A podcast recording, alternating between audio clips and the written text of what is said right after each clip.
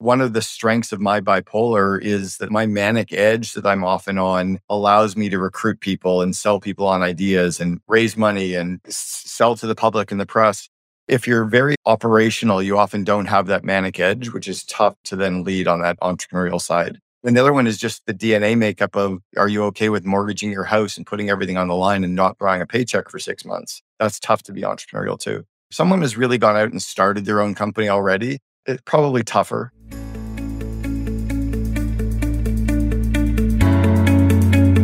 Welcome to the Second in Command podcast, produced by the COO Alliance and brought to you by its founder, Cameron Herold. In the Second in Command podcast, we talk to top COOs who share the insights, strategies, and tactics that made them the chief behind the chief. And now, here's your host, Cameron Herold. Today, we have a special treat for you. I'm joined by Amy Bruske, the brilliant host of the Powered by Instinct podcast. In our conversation, we dive deep into the Kolbe Strengths Assessment, and I'll share how this tool completely shifted my perspective on approaching the diversity of strengths in the work environment. Amy and I also explore the nuances of company culture, the dynamics of leadership, and I'll recount a breakthrough moment that was a real eye opener for me. It was when I realized just how significantly not understanding the instinctive strengths of others was affecting my ability to collaborate effectively with them. In this episode, you'll learn the transformative power of comparing yourself to others and how this comparison can be a force for good, the critical information that CEOs absolutely need to know about their people to lead effectively, the stark differences between an entrepreneurial company and an established, more corporate entity, and some invaluable advice on nurturing and growing your leadership skills, based on both mine and Amy's experiences. Let's dive in. All right, welcome back to Powered by Instinct. I'm Amy Bruske, the president of Kolbe Corp. And today we're going to be talking about instincts and leadership at the highest levels of an organization. And of course, have some time to talk about using your instincts to make sure you get in a role that you love and being able to follow your passion based on doing things in a way that work for you. So, our guest today is Cameron Herold. He's known around the world as the CEO Whisperer. And I really want to talk about that nickname because I think it's the coolest. He's the founder of COO Alliance. He's got a podcast, Second in Command, and he's the author of several books. And I want to talk to you a little bit about, you know, do you really enjoy writing books or not? But Vivid Vision, Meetings Suck, a Miracle Morning for Entrepreneurs. And I love Miracle Morning. I do that every day. So welcome to Cameron Herold.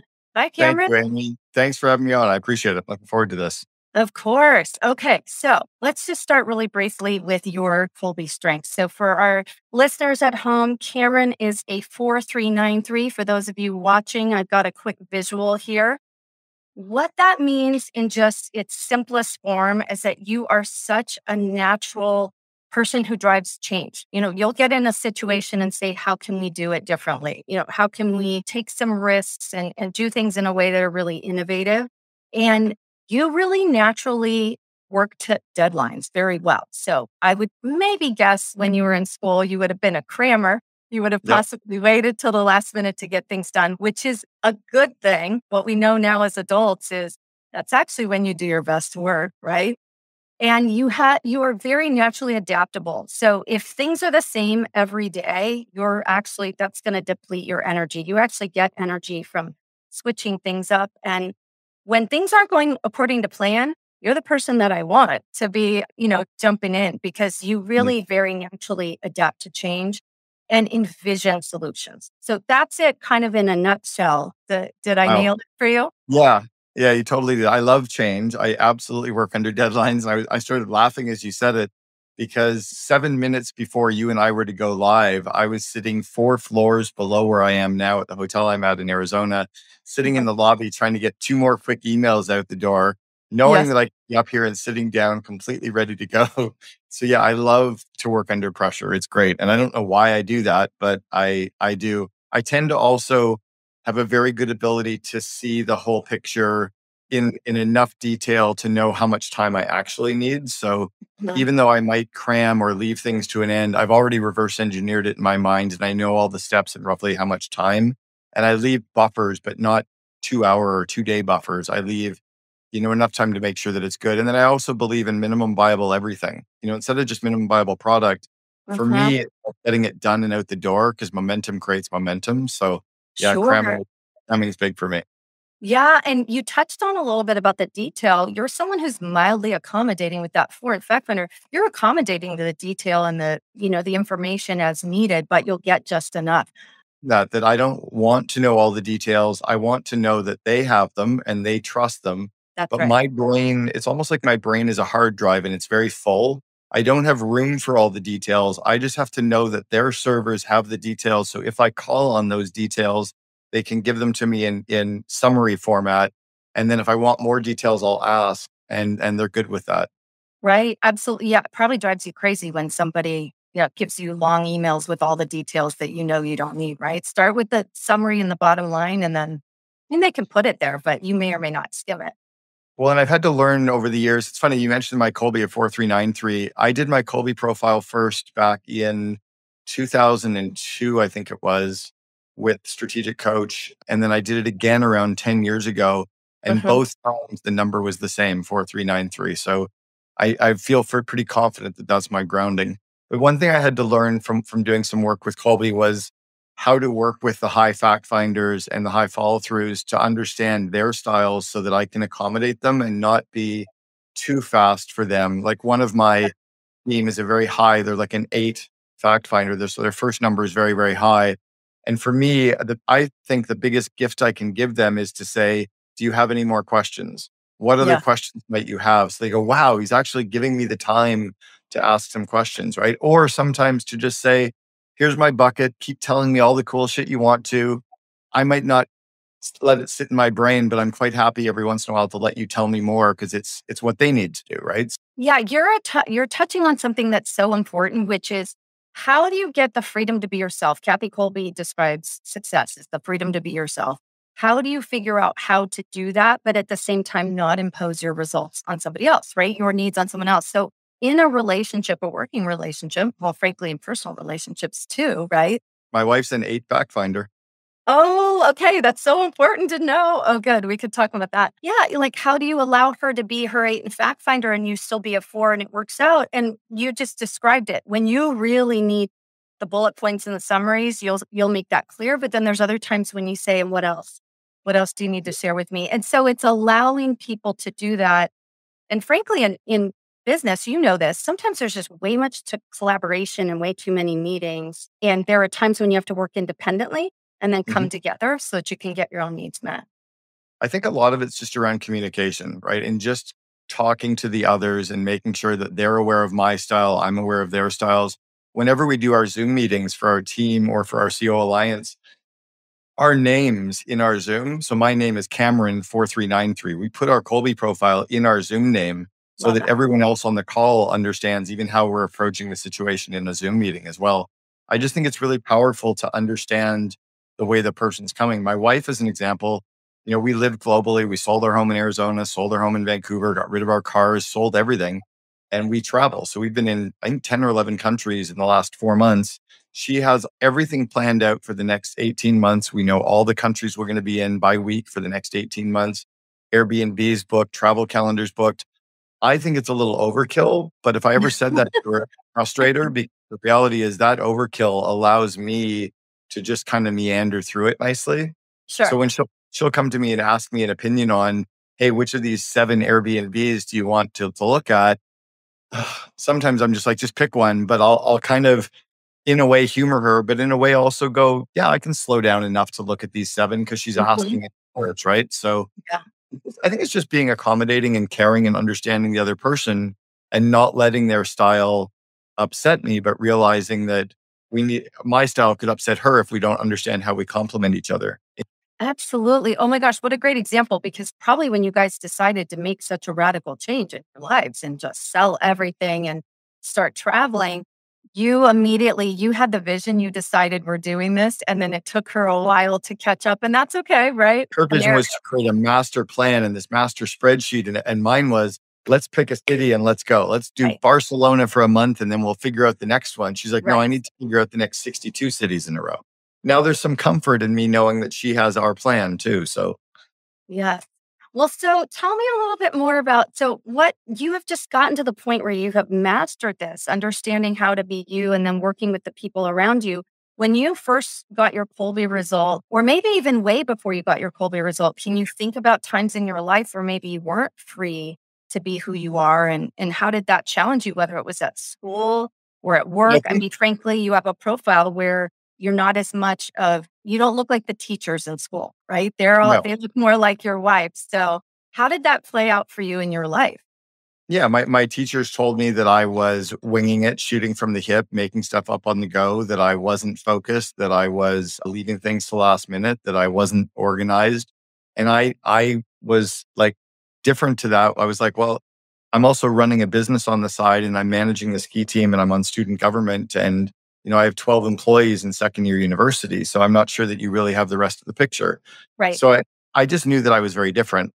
I'll tell you something that I got from Kolbe early on was I'd already built three companies prior to doing my first Kolbe profile. So I'd already done some pretty big, substantial businesses. When I did the Kolbe, all of a sudden I realized why people thought I was crazy, why they thought I was making it up on the fly or shooting from the hip, or why my thinking out loud bothered them because they didn't understand where it was coming from and how it made me me. Sure. So it gave me a glimpse into me. And then the second piece of the puzzle that I think worked really well for me was understanding the four other, I, I don't think we call them profiles, but the four other colors or the four Yeah. other Uh-huh. num modes. Yeah. So the first, like for me, understanding Fact Finder was really easy. The, the higher the number, the more questions they ask to initiate a project. Got it. The second number, when it was called follow through, was confusing for me. And I think it's actually to me mislabeled. I would call it a systems person or a mm-hmm. systemizer because they, they're the, in my mind, they need a playbook or a, an SOP or a checklist or a Plan. plan startup, right? It doesn't mean they're going to follow through on the project at all. And most entrepreneurs, most high quick starts think they understand what follow through means and they don't understand what follow through means. Right. So me, me understanding that was powerful. And then the same with implementer, I call it like the they need the tools or the model. It doesn't necessarily mean they're going to implement something. They need the implements. So so some of it was just understanding, slowing down enough to understand it enough was really powerful. And then I did something, gosh, this is going back 16 years with Kolbe. I call it an A to A match. It was me and one of my, is that what, what do you call it when you have Called two an A to A, yeah, comparison report. yeah, so I did this A to A comparison report and had someone from Kolbe walk me and my second command, my VP of operations who reported to me, walk us through it together. Holy shit, it was powerful. Because she was a she was a very high fact finder and a very high follow through. So for her to start a project, she needed to ask a lot of questions and put a system in place. And I was such a high quick start. I used to think she was arguing with me Mhm. and she wasn't arguing. She just needed to ask a bunch of questions to catch up with me. And then I realized, oh my gosh, I've been answering the questions in my head for three months. It's no wonder she needs the questions. She hasn't been inside my head for three months. That's right? So it was, Yeah. it was really understanding the other modal, other mo- modalities or modes that made me understand mine even more as well. Oh my gosh, thanks for sharing that because yeah, it, it is so much more powerful when you can compare yourself to someone else and then you you get it because we just have been doing this for so long. This is our need to act in a certain way that seeing someone else has the same need, that's just as much of a need for your second in command, right? To mm-hmm. get that Yeah. to act in that way. So it they're not doing something to you, they're not trying to frustrate you. It really is what you can count on from them. It's not going to change, right? We're not going to change these people we're working with. With our COO Alliance, we got every member of the COO Alliance to do their Kolbe A profile. And we're trying to get all of their CEOs to do it as well. Now, the CEOs are not members. But Mhm. one of the things I've been teaching them is most of the CEOs are kind of high quick starts. Yes. At least most of, most of the entrepreneurial CEOs. Once Sure. you're the CEO of a Fortune 500, it's very different. yes. But entrepreneurial CEOs are very high quick starts. Most of the entrepreneurial COOs are very high fact finders and follow throughs. right. So what I told them was when your entrepreneur comes to you with a new idea, instead of asking all the questions right away, which was going to have them getting frustrated that you're arguing, Sure. just say this. I love your idea. Can I ask a few questions so I understand it more? They'll say, Yes. Wow, you love my idea. Let me tell you more about my idea. You ask a few questions and then you go, I still love it. We're going to do it, but not now. But I'm going to keep it in a safe place. So I'm kind of teaching them how to work with the quick starts. And holy shit, it's powerful. Yeah. Because all all the entrepreneur wants to do is get their idea out of their head, right. but they don't necessarily want it to start constantly because that might disrupt everything else. Right. So I'm an eight and quick start too, not unlike your nine. And I tell people all the time, I mean, I will sell an idea to you. That doesn't mean I really think we're going to do it. I'm brainstorming half the time. And so they need to know they have to check back with me later sometimes, like, should we really do this? But I love what you said because I say it, it's, I call that start with yes, right? So, someone is an initiating quick start, your CEO comes to you and says, I want to do this, this, and this. You start with, yes, we can do that. Now let's think through like, how will this affect these other things we want to have happen? Or I love the Yep. fact that you say, I love your idea. Yeah. Oh my gosh. So let's Yep. talk about that because you're touching on the power of what you do at COO Alliance. So, first of all, I want to know why do they call you the CEO Whisperer? Because I think that's the coolest name ever. I think it's Yeah. fun to have a nickname like that. But tell us about the work that you do. It was actually Rich Karlgaard, who is the publisher of Forbes magazine. So the mm-hmm. actual physical, ma- he's the publisher of the magazine, has knows the top CEOs on the planet, and he's seen me speak so many times and understood what I was doing in my career in coaching CEOs behind the scenes. And when he met me, I was actually doing a little bit of work with Marcelo Claure. Marcelo was the CEO of Sprint, had mm-hmm. already built his first company, sold it for a billion dollars, ended up being on the board of SoftBank, the board of WeWork to turn it around. And I was whispering in his ear. I was telling him things about how to make Sprint entrepreneurial and coaching his COO for 18 months on how to get ready for a, a transition with T Mobile. And when I'm whispering in the ear of these CEOs, this, the shortcuts and the tips and the tools, Rich just kind of gave me that nickname and it stuck. So that's where the CEO whisper came from. That's so great. And what are what do you think are some of the things that CEOs need to know the most about people? What I'm really working with them on right now to understand about people is that none of what we do in the day to day office environment actually matters. Like we're all going to die. You know, this is just what we're doing and they're doing to make money. And we need to be really empathetic to the fact that as humans, every single one of them, you and I both, are struggling with something today in our personal lives that, that weighs on us. And if the CEO can build a culture where we're truly empathetic of people and we care about people, we care about their insecurities, their vulnerabilities, their relationships, their their personal finances. Like if we actually gave a shit about them as humans, Sure. they would care about the business more than they do today.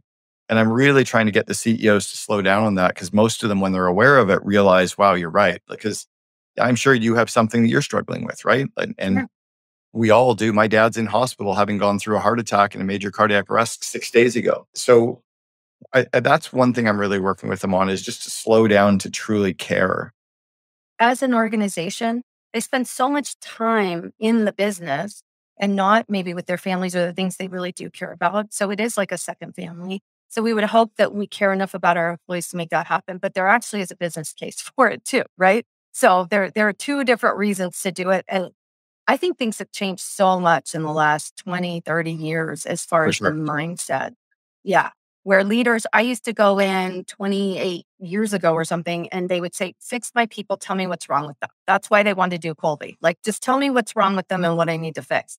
And now people really do have this mindset that I should actually care about your strengths and tap into that. And I need to know you as a person. And there's, you know, something, a lot of the research on teams talk a lot about being able to be free to be yourself on a team and really speak up, push back, but also be who you are and let people into your life a little bit. And that kind of trust that builds with that is really powerful. Well, and, and I actually try to work with companies to to have them think of their business more as a team and less of a family for for a mm-hmm. couple reasons. You can't fire people in your family. And we actually can fire people in our company. We can get rid of people. Right. So in your family, that toxic aunt or grumpy uncle, unfortunately, they're with us forever. And we we kind of have, but in the in the business world, you can get rid of some of those cultural cancers. And then secondly, a lot of people had really dysfunctional family lives. And the whole thought of coming to work and having to spend more time with another family is different for them. But Right. they understand the idea of a team and the high performing team and the coaches on a team and having each other's backs and you know maybe not all of us being best friends but respecting each other and and so that's where I try to definitely go is on the team approach. Right. Oh, that's great. Yeah. Well, I love in Meetings Suck. By the way, one of the best titles for a book ever. I love the title of that book. You know, you talk about the need for some of the offsite retreats and just time together in some way in order to get to know each other a little more personally. So I really did love that. Tell me about what else? Tell me about the CEO COO relationship. What makes that so special, and what what are you guys focusing on at COO Alliance around that? Yeah, I'm actually writing my sixth book about it right now. It comes out in January. It's called The Second in Command, and it's how to unleash the power of a COO. So the CEO, the real CEO COO relationship should be a, a yin and yang relationship, where you complement each other, you are each other's balance the COO is the brakes to the CEO's gas. The COO shines the spotlight on the CEO, and the CEO shines the spotlight on the COO. It's just a real strong partnership and balance. Very, tr- very similar to how a marriage might be between you know a couple that are married and how they're going to raise a family and build a life. Is is there's a counterpart to each other. So a lot right. of trust, a lot of complementing each other. You know, it's about working. You know, if the CEO is strong in four areas, you want a COO that doesn't want to work in those areas at all and is really strong in the areas sure. that are weak. There's it's a very misunderstood role. Harvard actually wrote an article years ago called "The Misunderstood Role of the COO," and and it's different for every company. As great of a COO as I was for one eight hundred got junk, right? I took them from fourteen employees to thirty one hundred employees in six years. I was an amazing COO for them I would have been the wrong COO for 95% of my COO Alliance members. I would be terrible in their companies because I don't balance with their CEO properly. I'm too entrepreneurial as a match for their CEO. You know, they might want somebody that's more inward facing on finance and engineering and IT, and I suck at all of those. Right. So, you know, so it's a really strange role. Whereas a, C, a chief yeah. marketing officer, you can almost plug and play a chief marketing officer into every company or a chief technology officer or a chief financial mm-hmm. officer very interchangeable. It's a really, it's a very, very different role to get figured out. Right. Oh my gosh. Such interesting examples because, you know, depending on the life cycle of the business, I mean, you were a second entrepreneur in that business. You really, as yeah. a CEO, everything you were doing was innovating because to go from however many employees you said to 3,100, I mean, that's a massive jump. And it it does it reminds me a little bit about David Kolbe and me. So we're both owners in the business. He's the CEO, I'm the president, but we both are very entrepreneurial. And I was saying the other day, I go, at a certain size, I would not be the person anymore. This just wouldn't be fun for me anymore. The new COO at 1 800 Got Junk is a guy named Eric Church. He and I started a fraternity together 34 years ago at Carleton in Ottawa. He's been their COO now for nine years he would have been horrible in the first six when I was COO. Right. And and I took them from two million to 106 million dollars in revenue in six years. Right. He's now taken them from about around the 100 million to about 450 million. But he's very process driven, very inward facing, very matrix decision making, you know, leadership, strategy, planning, you know, tax, all the stuff that I wasn't real good at. I was definitely more like Brian's partner and mentor. I'd already built a couple of other franchise companies. So for the first four or five years, I was just like, you do your stuff, let me get this done because I knew what to do. So there mm-hmm. was very much of a partner role, whereas Eric's Eric, the CEO now at When He's Got Junk, very different. No one will ever know his name. He stays very inward facing, doesn't want press, doesn't want accolades, but he's crushing it as a COO. Right. Yeah, at, at different stages, that person in that role completely changes as well. I think that's that's this little nuance I don't think we talk to people about with their career trajectory, right? Is that you people look so much at a job title, I want to do this or this is my goal, but it's but in what type of a business? So mm-hmm. we've talked a little bit about the difference between a, an entrepreneurial company and, and something that's a little more established or becoming a larger corporation or that is a large corporation. So there are different times in your career where you are the person for that. But be careful what you wish for because people just aspire to a position without really understanding how are you going to apply your strengths. Yeah, it can also go in the opposite direction where where entrepreneurial organizations get very enamored with the seasoned senior talent and they yes. try to bring someone from a big company in to work for them. So I, I made that mistake years ago. I brought in the former vice president of marketing for McDonald's Canada and Dairy Queen Canada, brought them in as our head of marketing for 1 800 Got Junk. And a week later, I knew it was a disaster. Right. His first question he asked me was, Who fills out the FedEx forms? I was like, fucking kidding? Like, dude, we have 30 people here. What are you talking about? Like, fill out the damn forms, man. right. Now, it, it turned out he was a great culture fit. He just was in the wrong seat.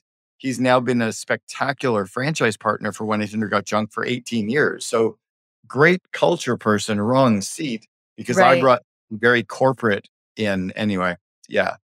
Oh yeah, And- people make that Yeah. mistake all the time as entrepreneurs because you think there's a, there's all these people who are so much smarter than I am. I just need to bring them all in and have this Mhm. experience. But it's it has to be a cultural fit first. Number one, Yes. It has, to be, it has to be both the culture fit and the proven skill set. that's So the other thing I think a lot of entrepreneurial companies do wrong is they hire people that know how to do something but have never done it.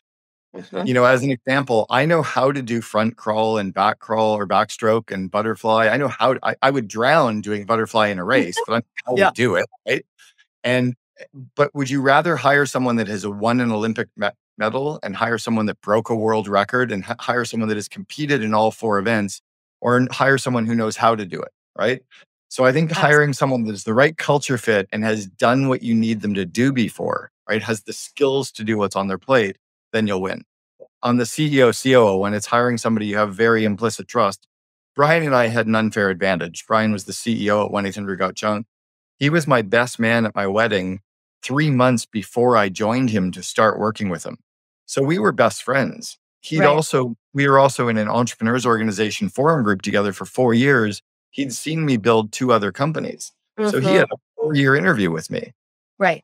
And that's Right. two things, right? You knew each other personally, so he understood your, your values. But the other thing was he saw you work. Because sometimes people think, I'm just going to hire family because I know I can trust them and I know them personally. And that's not always a great decision. So speaking of COOs, I got I've been asked this question. So I'm wondering what your answer is because I'm a little bit stumped. People have said, I know a lot of entrepreneurs out there who need to fi- find that second in command. Where do I find them? Like, where do I find them?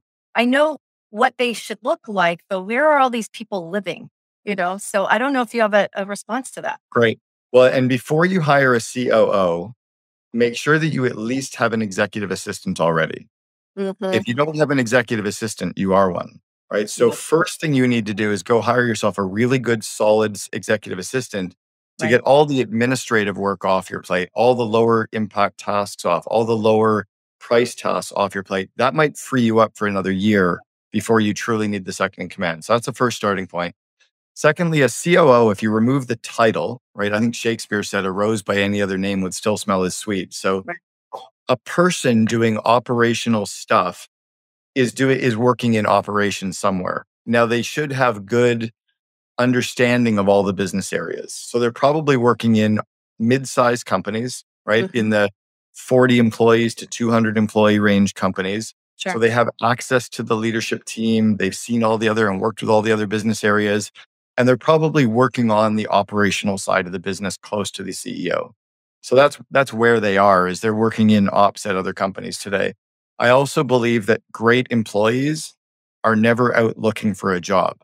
Mhm. They have a great job. They work for a great company. In fact, I'm having dinner tonight with the CEO of a search firm based in Phoenix, Arizona that I've referred clients to for 11 years. The company is called Y Scouts. They recruit very seasoned C level and VP level executives, and they only look at culture fit first and then skill set second. They're amazing. I've sent Max and, and the Y Scouts team, gosh, 50, 50 clients probably over the last 11 years. So that's what you use. You use a good search firm to help you poach the people who are already working in operational with a lot of the visibility to the team. That's great. Yes. And we love Y Scouts. Thank you for that, for oh. reminding us of that because of what they do and what they focus on first. Do you feel like there's some people that are running businesses right now that would be good COOs? Good entrepreneurs that would be good COOs. They're not necessarily good entrepreneurs. I think sometimes they're struggling because maybe they shouldn't have been an entrepreneur. Sometimes they come in and they become an excellent COO because they can think like an owner, but they were in the wrong position as an entrepreneur. They they really Yeah. weren't the person to do it. Being being an entrepreneur, being a visionary, you know, putting it on the line, not expecting a paycheck, being okay with the risk. You know, one of one of the strengths of my bipolar is that I my manic edge that I'm often on allows me to recruit people and sell people on ideas and and raise money and you know sell to the public and the press. If you're if you're very operational, you often don't have that manic edge, which is tough to then to then lead on that that entrepreneurial side. And the other one is just the DNA makeup of are you okay with mortgaging your house and putting everything on the line and not drawing a paycheck for six months? That's tough to be entrepreneurial too. I would say they're harder. If someone has really gone out and started their own company already, it's probably tougher. Yeah, harder to find that way. Okay, thank you for that. So uh, tell us just really quickly about a couple of your books and what you're excited about right now. And and my question about your striving instincts is do you enjoy writing books? How do you do it? Because I, I want to know, knowing your Kolbe result now, how does it work for you to to be an author? Well, and and what's interesting, most COOs don't want to be CEOs. Most of our COO Alliance members have no desire to ever be an entrepreneur or a CEO of a company. You know, you look at Sheryl Sandberg, who's the queen bee of all COOs, right? She was Mark Zuckerberg's COO for 15 years at Facebook, has never had a desire to go be an entrepreneur or CEO. Zero. Like right. less than, right? So that's really interesting. I, and I think it's similarly that if you're truly entrepreneurial, you probably don't want to be a second in command. Good Do point. I like writing books? I like I like having books written. I, I can't say that process of writing them. It's hard to write them. I found a really good partner to help me. So I I use my Kolbe profile to my advantage in writing my book. So I'll give you the process that I use. My my my newest book, which is called The Second in Command, comes out in January. I did I kind of walked around and transcribed using my phone all of the things that I wanted to have included in the book you know, how to hire one, how to fire one, how to build a relationship with them, how to build trust with them, how to integrate them with the team, all the things. And all of mm-hmm. those things became the table of contents for the book. And then for each chapter of the book, I made a bunch of rough notes that I wanted to talk about. And I walked around and used a headset and just recorded a bunch of stuff. And then I, I worked with a company called Scribe, and Scribe interviewed me about each of the chapters and each of the points and asked me questions so I could think out loud. That's great. And I talked all of this content. And then they took all of the content and started writing it all into the manuscript. I then read, went through it and read it and edited it. Right. So I used that my my unique ability and I used my Kolbe profile to my advantage. That's how I got the book to where it is. I love that. Yeah. So and you figured did you always do that? No, way. my very first book, Double Double, I did it that way using something called Dragon Dictation. This was back because it was 12 years ago before Siri and, and anything existed. Yep. I Dragon. And I, I had a, a headset that was Bluetooth for my phone or my laptop, Bluetooth my laptop. Yeah. So I did my very first one that way. I learned that because my I'm very good at thinking out loud. Mm-hmm. I'm very good at speaking from a stage. When I sit down and have to type something, I freeze.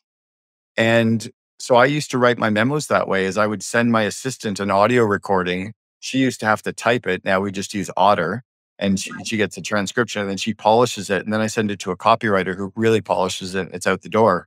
So for me, it's like five minutes, her five minutes, and the copywriter a half hour for what used to take me a week. Sure. Oh, I love that. Yeah. And, and for those so, of you that initiate and quick start out there, spoken word is everything. When someone says, Can you put that in an email to me? I'm like, No, Pete, call me on the phone and I'll tell you in 30 seconds. Like, why would I have to put that in an email? So I really mm-hmm. avoid having to do that as well when I communicate. I'm even using now when I'm on social media, my assistant helps me find a bunch of questions that people will post on social media for me to reply to. The way I reply is I send a Loom video. So if I'm on Facebook and I see somebody asks about how do I hire a COO, I do a 90 second Loom video and I drop that in and everybody's like, wow, it's amazing you took all that time. I'm like, no, it was 90 seconds and it was super easy. And I didn't have to type all this shit out for you. It was a shortcut for me. That's right. Yeah, yeah. I love that. Well, and what good advice for everyone out there to really start figuring out what are what are your shortcuts? What is what can you be doing to make sure you're your most productive self?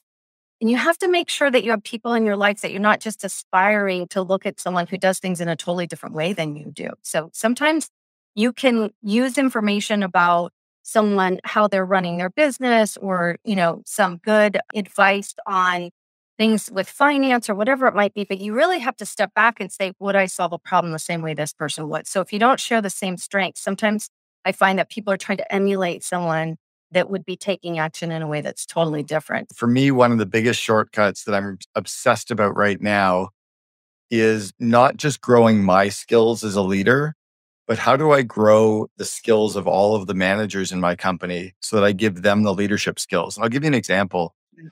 Most managers, right? If you manage people, whether it's two people or 20 people inside of a company, you have to interview people. Most managers have never been trained on interviewing.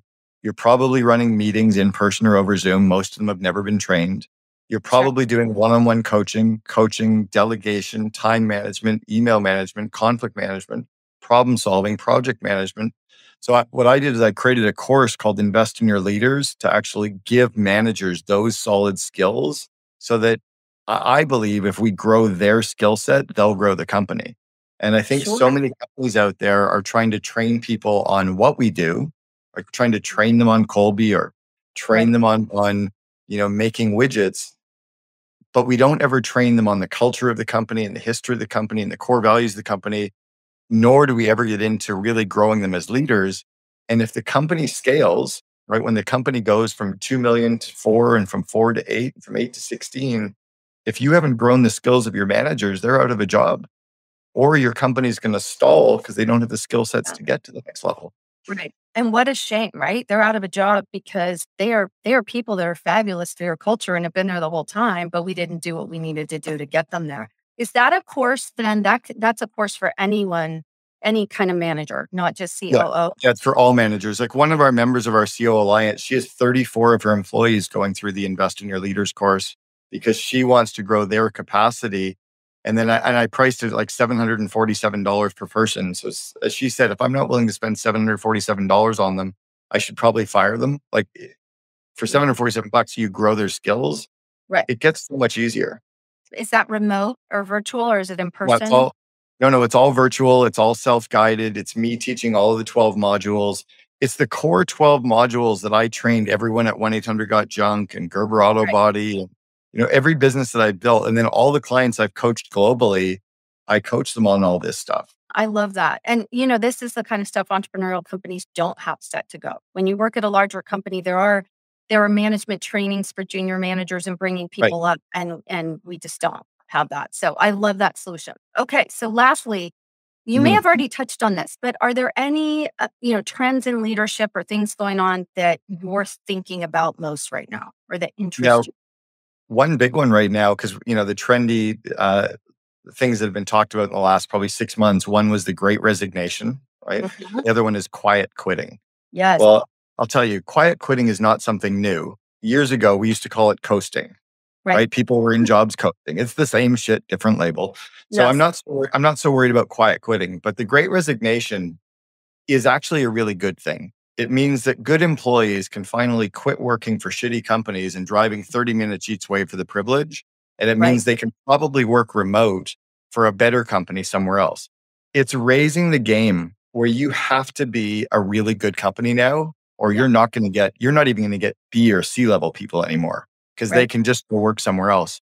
So I think what's going to be good is it's going to force companies, it's kind of like a coffee shop. You know, years ago, you'd walk into Starbucks, they played jazz, they had good food. Now every coffee shop plays jazz, every coffee shop has good food, and Starbucks is kind of in the middle. Starbucks is no longer a real cool place anymore. Right. Well, average companies are going to be below average very, very quickly. So, what I'm trying to get leaders to understand is it's kind of like if the rate of change outside your business is greater than the rate of change inside your business, you're out of business. Right. They need they need to adapt or die. And everything we used to know about company culture is different now that we have hybrid and remote teams. Right. Absolutely. Oh my gosh. Yeah. Thank you for saying that. That's huge because I do think there's so much focus right now on quiet quitting. And Gallup has almost been frustrated. They're like, we've been telling you about this forever that all, there's a lot of people who aren't engaged and they're, you know, there's actively disengaged. They're the loud ones. You know who they are. But these right. other, the whole other group of people that have been coasting for years. And entrepreneurial companies often don't have those people because we can spot them. But yeah. when, when you get into kind of the 100 to 500 person or the 100 to 1,000 person, that's where the death zone is. Yes. The death zone is all these companies or people just coasting along, sucking up time, sucking up resources. You could fire 10 of them and give Yeah. all their salary to some of your A players. Like I Right. think companies have to take care of the A players. A players are racehorses. B mm-hmm. players are the workforces. C players should go to the glue factory. But we Yeah. often spend so much time with the C players and we Yes. waste so much money on the C players. You could get rid of them and put all of your time and resources and money into your A's and B's and you win. that mindset is so important. And I find when they when there's tremendous change, sometimes your A players won't complain when they're kind of drowning. So you can't totally ignore them. They're really good at putting their head down and powering through and being a part of it. And so we have to focus on them and, you know, worry about them and make sure they have all the support and the resources they need and they and know that they're A players. So Well, and if you don't worry about them, if you don't focus on them, somebody from Y Scouts is going to come and poach them because they're going to go. yep, that's a good. That's exactly what happens. Okay, great. Well, gosh, I could talk to you all day, Cameron. Okay, so give us an idea. Where can people get more information about everything that you do? Sure. So yeah, all of my books are available on Amazon, Audible, and iTunes. I think you've mentioned the, the different books. My course, investinyourleaders.com. People should definitely take a look at that. We kind of mentioned the COO Alliance. For any company, you need to do at least five million in revenue to qualify. But if you do, you should really look to put your COO in. I'd say the average size company is around 45, 50 million would be our average size member, but the COOalliance.com as well. Okay, excellent. Thank you. Well, Cameron Herold, thank you so much for joining us today on Powered by Instinct. You've been listening to Second in Command, brought to you by COO Alliance founder Cameron Herold. If you enjoyed this episode, please be sure to like, share, and subscribe to us on Apple Podcasts, Spotify, and our other podcast streaming platforms. For more best practices from industry leading COOs, visit COOalliance.com.